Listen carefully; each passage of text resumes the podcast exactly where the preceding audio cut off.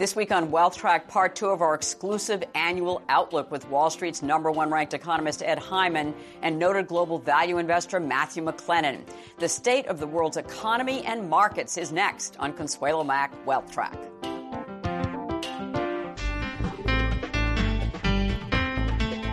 Hello and welcome to our annual Global Economic Outlook edition of Wealth Track. I'm Consuelo Mack. Do you remember the award winning book This Time is Different? Eight Centuries of Financial Folly by economists Carmen Reinhart and Kenneth Rogoff. Its analysis of centuries of financial crises caused a huge stir when it was published in 2009 because it warned about the likely prospect of a decade of subpar growth after a financial crisis like the one the U.S. and the rest of the developed world suffered in 2008. Well, that decade is now past, and it appears that the era of slower than normal growth might be behind us too. At least that is the thesis of one of this week's guests. Ed Hyman and his Evercore ISI research team have been tracking data almost daily, indicating that synchronized global growth is accelerating. From a pickup in global leading economic indicators, to surging small business optimism in the U.S., to a jump in real manufacturing orders in Germany, to accelerating real GDP growth in Japan and soaring bank deposits in China. Are we entering a new decade of higher global economic expansion? Well, joining us with his annual exclusive television interview on the state of the world economy is Ed Hyman, the founder and chairman of Evercore ISI and the record holder for being voted the number one economist on Wall Street for an incredible 37 years in the Institutional Investors Survey of Professional Investors because of his must read, brief, and easily understood daily reports on trends in global economies and markets. And joining Ed for the second year in a row is Matthew McLennan, another Wealth Track regular over the years. McLennan heads up the global value team at First Eagle Investment Management, where he is also portfolio manager for several funds, including the flagship First Eagle Global Fund, which he took over from legendary value manager Jean Marie Eveillard a decade ago. Well, McLennan is a worthy successor. The Global Fund has been a top performer among world allocation funds for years and is known for its superior risk adjusted returns. I began the discussion by asking Hyman why we are seeing growth accelerating globally. First, maybe it's just serendipity. You know, sometimes things are not correlated, and sometimes they are. And at the moment, uh, it looks like they are. And any casual examination of the news, the uh, uh, German employment number was the lowest in a decade, the unemployment rate. And that repeats over and over. Uh, but you're asking a question why? Mm-hmm. And you have, I think, uh, something for us all to consider. You have unusually stimulative monetary policies. So in Europe, where the economies are definitely doing better now, uh, they have the policy rate at zero and is expected by our policy team to remain at zero all of this year. Wow. At zero. And their bond yields are less than 50 basis points for Germany. And uh, the economy, I was there maybe six months ago, it's booming. Not just doing pretty well, but it's booming. And that's because you've been feeding it uh, this very easy monetary policy for a long time. And we've been a little lucky that the geopolitical mm. hasn't really mm. done anything too crazy mm-hmm. uh, lately.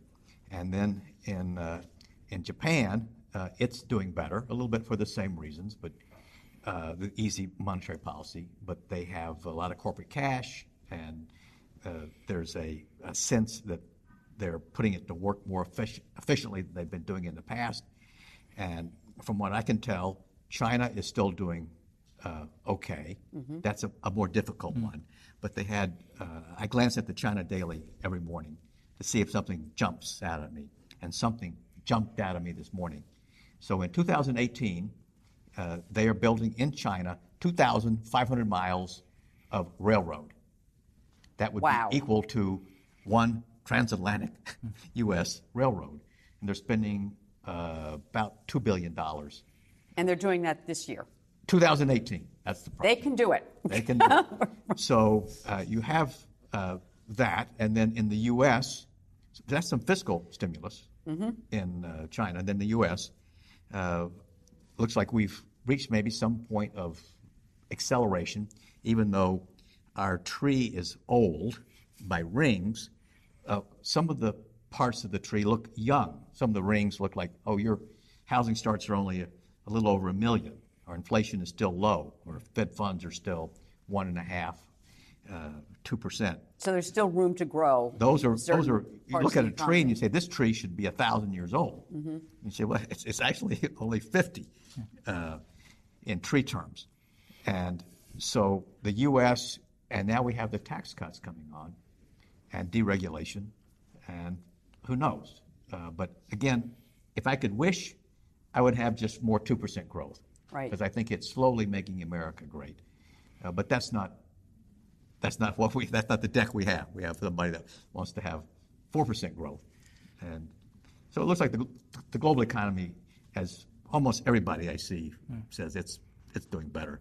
You know, Matt, you look at imbalances and distortions in global markets, and I, hear 50 basis points for uh, uh for the you know ECB or whatever and, uh, and we're nine years into an economic recovery and the economies are growing, and why aren't they raising rates to reflect a growing economy? And this has got to be creating all sorts of distortions that you're looking at, right? Well, well gold was rejected as money because it was seen as too much tough love. Um, and you know, by comparison, our um, current monetary architecture, uh, where we have inflation targeting and, um, free printing presses, as it were, is the equivalent of being an indulgent parent. And you know, you cushion every crisis, and you're going to build asymmetric imbalances over time. And that's exactly what's happened here. Is every time we've had a crisis, uh, easy money has come to the rescue. The second order consequence of that is that the stock of debt has gone up, not just in the U.S. but, but globally. And um, you know, and, and that feeds a self-reinforcing process of low interest rates because the economy can no longer handle normal interest rates. If interest rates go up a few percent, that's much more devastating for an economy with debt to GDP of 250% than 150%. And so, you know, you, you end up getting a, a self-reinforcing process of easy money producing structurally uh, low real interest rates because that's what's needed to keep um, the supply of money growing uh, and, and your inflation targets met. And so we, we've backed ourselves into a policy corner. And it's, it's very well displayed, not just in, in, in the EU where you've got 50 basis point interest rates, but in Japan where they target the yield curve at 0% a decade out. Unemployment rates are low, not just in the US, but Ed mentioned in Germany, you've hit right. decade lows as well. You're, you're at a low in China. Uh, you've got a low unemployment rate in Japan. So unemployment rates are low globally and probably on a weighted basis close to or below the 2007 troughs. And so this is a time where we'd expect uh, monetary conditions to tighten. Uh, I, I, mentioned earlier that the US rate of money supply growth is, um, is low relative to the last five, seven years. China's at a two decade low. And the EU and, and the European central banks will start to taper their asset purchases going forward. And so monetary conditions which have been so supportive may become less supportive. There, there's a, a, another phenomenon at work which Ed has covered in his research, and that's that you know the famous Reinhart and Rogoff book, "This Time Is Different," and you mentioned uh, in some research that that you know maybe the 10 years of subpar growth are over, and that we could be at the beginning of a new decade of of better growth, of this, you know, synchronized global growth accelerating that you've written about? So all I can do is say, let's watch it. So they wrote this book in 2008. Right. Before it was right to write it. It said we've studied all financial crises, and on average, it takes a decade to get over it. Yes. On, on average. The financial crisis started in the summer of 07. So we've had our decade. Yes. So now I'm looking around to see are there things that happen that people say, oh, I feel different now. I'm, I've, I'm not going to get killed by 08, 09 again. And so things like faster growth, if you have faster growth, productivity will pick up. And getting back to our discussion about interest rates, if interest rates go up, people will say, oh, this is now back to normal, even if it's the right diagnosis. But they would say, oh, with the funds rate of three, this feels like more familiar territory than I've seen before. The tax cuts would be a new uh, thing. So I'm, there are a lot of things that uh, I've made a list now of maybe 20 things uh, where people say, first time in a decade. Mm-hmm. Like Vietnam just had the fastest GDP in a decade. House prices just went up to the highest level in a decade. So we'll see if uh, in the next year, if people start to feel a little more optimistic. Mm-hmm. Like a- I would just add a cautionary word that I think a lot of the improvements that happened after a decade in many economies were because there was deleveraging in those economies and often foreign exchange weakness, uh, which improved the competitiveness of, of those economies that were going through a deleveraging. The problem we have today is that the, the debt issues are global in nature, mm-hmm. they're not local in nature. And we actually haven't seen a deleveraging at the global level. We've just seen the debt move from the household and corporate sector to the sovereign sector. To the um, governments, right. to the government. And, and we've seen an enormous leveraging of the Chinese economy, the world's second largest economy, and the largest contributor to global uh, growth. And so, my concern a little bit uh, with that benign perspective is that we actually haven't seen the adjustment in global balance sheets. And so, we're not really at a, a blank slate starting point. And, and, secondly, asset prices are already high. Mm-hmm. And, and, thirdly, we're moving into uncharted political uh, territory in uh, globally. globally. And, and, so, you, know, if we, if we went when, back when you time, say uncharted political territory, you mean the, the populism.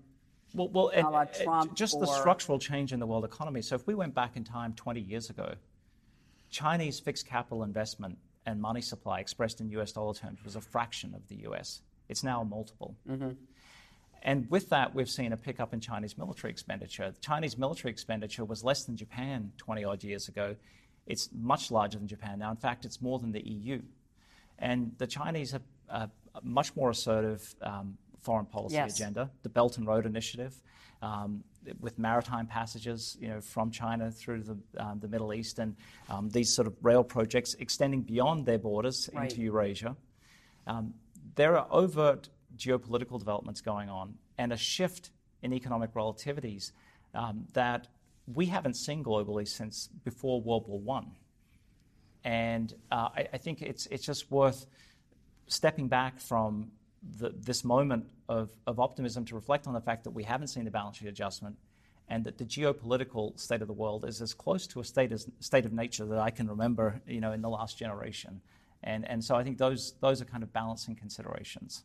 Looking back over like the last 20 years, I mean, how you know, how dangerous or how high risk is this for investors, this current environment? I would just make the uh, observation that investing is all about the identification of asymmetries between mm-hmm. price and prospects. Mm-hmm. And right now, markets do not perceive much in the way of risk. Credit spreads are tight, implied volatility is low, equity multiples are high. Whether or not we have more risk going forward in the next five to 10 years than we had in the last five to 10 years is a subjective assessment. I personally feel that the risks are higher because debt levels are higher, geopolitics are more complicated, and we're closer to the peak of the cycle rather than the trough of the cycle. And yet, markets are not reflecting um, that as a, a, a risky cocktail. Uh, and, and so that worries me. It's the asymmetry between the, what the markets are perceiving uh, and what you know, I think is the exposures um, that are present today in the world economy. In the meantime, though, we most of us have to invest for our retirement, mm-hmm. and we want returns and we want income. And so, what's the plan, Matt? It's interesting. You know, we, we live in a world of monetary creation, um, and so seeking a margin of safety from a macro standpoint is, is almost trying to uh, about trying to identify investments that have a return character that's greater than that money supply growth rate. You can imagine if you owned a stock that had a 2% dividend yield, but they were expanding their shares outstanding 5% a year, you'd say that's a raw deal. Well, that's most of the world's government bond market. You're getting low yields relative to money supply growth. You're, you're being diluted in terms of your structural purchasing power. So for us, um, to find a margin of safety, we do have to own businesses. You know, we do have to seek out businesses that we think are priced uh, soundly, um, that can grow in line with nominal activity. We're not looking for the rapid growers. We're looking for businesses that uh, demonstrate persistence, but buying them at points in time where they have attractive free cash flow yields. It's that combination of free cash flow yield and sustainable growth that, that helps preserve our purchasing power relative to that growing money supply. But it's also having a potential hedge um, in something that can't be printed, and, and thus the discussion that we've had in the past about gold. Mm-hmm. Um, you know, over time, gold has preserved its purchasing power relative to nominal activity, uh, and it's out of favor right now.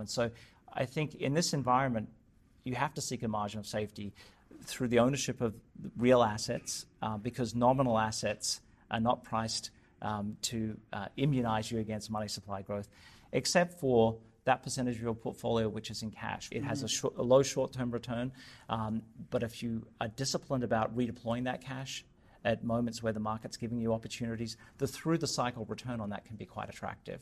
And so it's having a mindset that says we recognize the imperfection of the system, and we're going to invest in a way um, with discipline um, that helps uh, give us a margin of safety relative to that environment. What about gold stocks? I know you invest in gold bullion, but you also invest in gold stocks. So, what role do gold stocks play?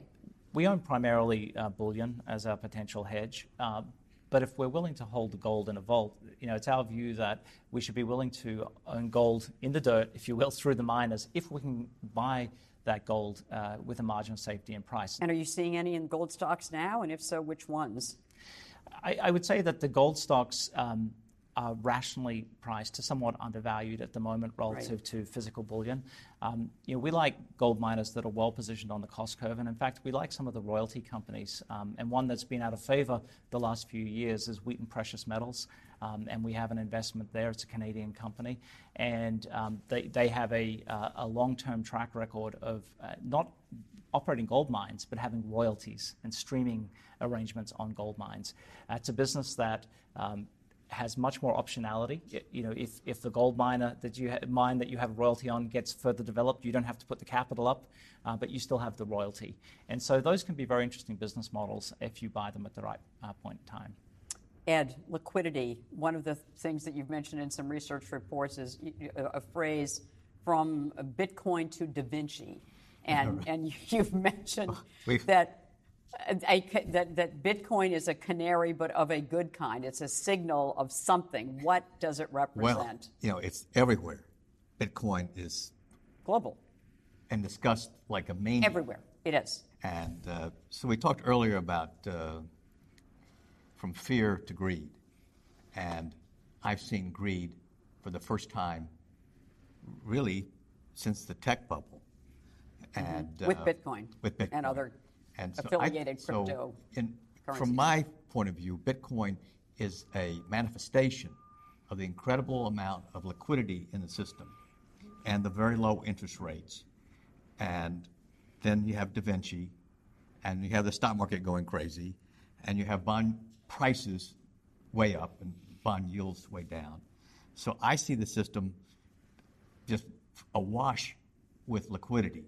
And I can, I can tell that my Achilles heel is that I'm assuming that this Super Bowl will end the way the previous ones did. The risk is the debt level in the system. But uh, every cycle has ended with an inverted yield curve. You say where the, the, bond, the policy rate goes up pretty right, high. Right, right, Where the short rates, interest rates are higher than long and then the, than and, ten-year rates. And then something instance. bad happens. Could be geopolitical or economic accident or China. The bond yield comes down, uh, and it's over. You go into a recession or a depression. Uh, so I'm still driving along that road, uh, waiting for, for, the yield curve uh, to first get higher and then right. start to invert. Well, one, one point there, though, it's interesting. When you have over-levered economies, sometimes they can't handle interest rates that we would think of as, as normal. Mm-hmm. And Japan's an interesting economy. You know, over the last generation, interest rates were essentially zero, yet they still had cycles. And those cycles were driven by other factors, uh, shocks in oil prices, um, large exchange rate movements, um, attempts to tighten fiscal policy. So it may be that an inversion of the yield curve is what ends this bull market, but it may be in an overlevered world that interest rates don't get as high as we're accustomed to. One investment for a long-term diversified portfolio, Ed Hyman, thinking uh, uh, in the international sphere, what do you think we should all own some of? In the international sphere, uh, I think Japan uh, is the best place to take a mm-hmm. look. Uh, like no market is uniform, right? So the financial stocks are inexpensive. Uh, but so I, I, like Japan outside the U.S. Right. And I've, I've probably been to Japan 50 times, but I don't remember Japan ever looking this possibly better. Uh, for example, there's been a significant increase in immigration. Really? Without very any, unusual. Very unusual. Uh, and they still tell me, oh no, we won't have any immigration. But the figures keep going up and up and up and up. Because they need workers. In, in order to, to grow, they have to right. have. Right. Uh, but they've been uh, quite xenophobic about yes. that so far. Uh, that, would be my favorite uh, right. foreign picture. And uh, let me just sort of build on what Eva said about Japan as, as an interesting place because the yen, ironically, has been a defensive currency because interest rates are already zero in Japan. Um, whenever there's an, a risk episode in world markets, interest rates come down in the developed world, but they're already at zero in Japan. And so the interest rate differentials narrow in favor of Japan, and the currency strengthens. Also, they're a net importer of commodities. So uh, when you get a bad uh, moment of economic activity, it's good for the terms of trade in Japan. And so the yen is somewhat of a defensive currency, even though everyone's worried about it going down. Um, it's behaved in a very defensive way, and there are some businesses within Japan that are quite defensive in nature. Companies like KDDI, for example, leading um, uh, mobile and fixed line operator, six, seven percent free cash flow yield, um, growing at mid-single digits or companies like Secom in commercial alarms, 60% market share with a 5% plus free cash flow yield. You don't have to buy a JGB with a 0% yield.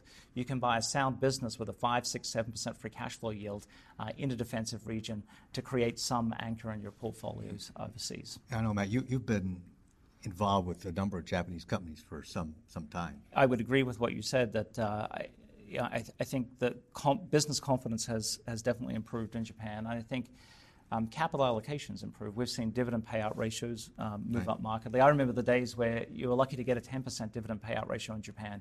We have companies now in Japan that are distributing 80% of their earnings, buying back stock, paying dividends. Wow, that's a big change. Right. Um, you know, we uh, you know we have thoughtful conversations with Japanese management teams uh, about uh, their capital uh, plans, and so I think that is a big change uh, versus 15 or 20 years ago.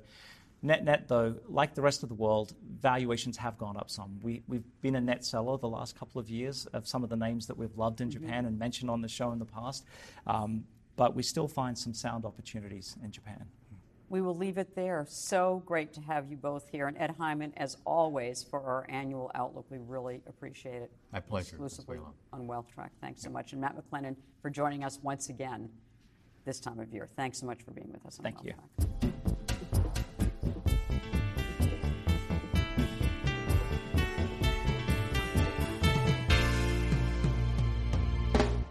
At the close of every wealth track, we try to give you one suggestion to help you build and protect your wealth over the long term.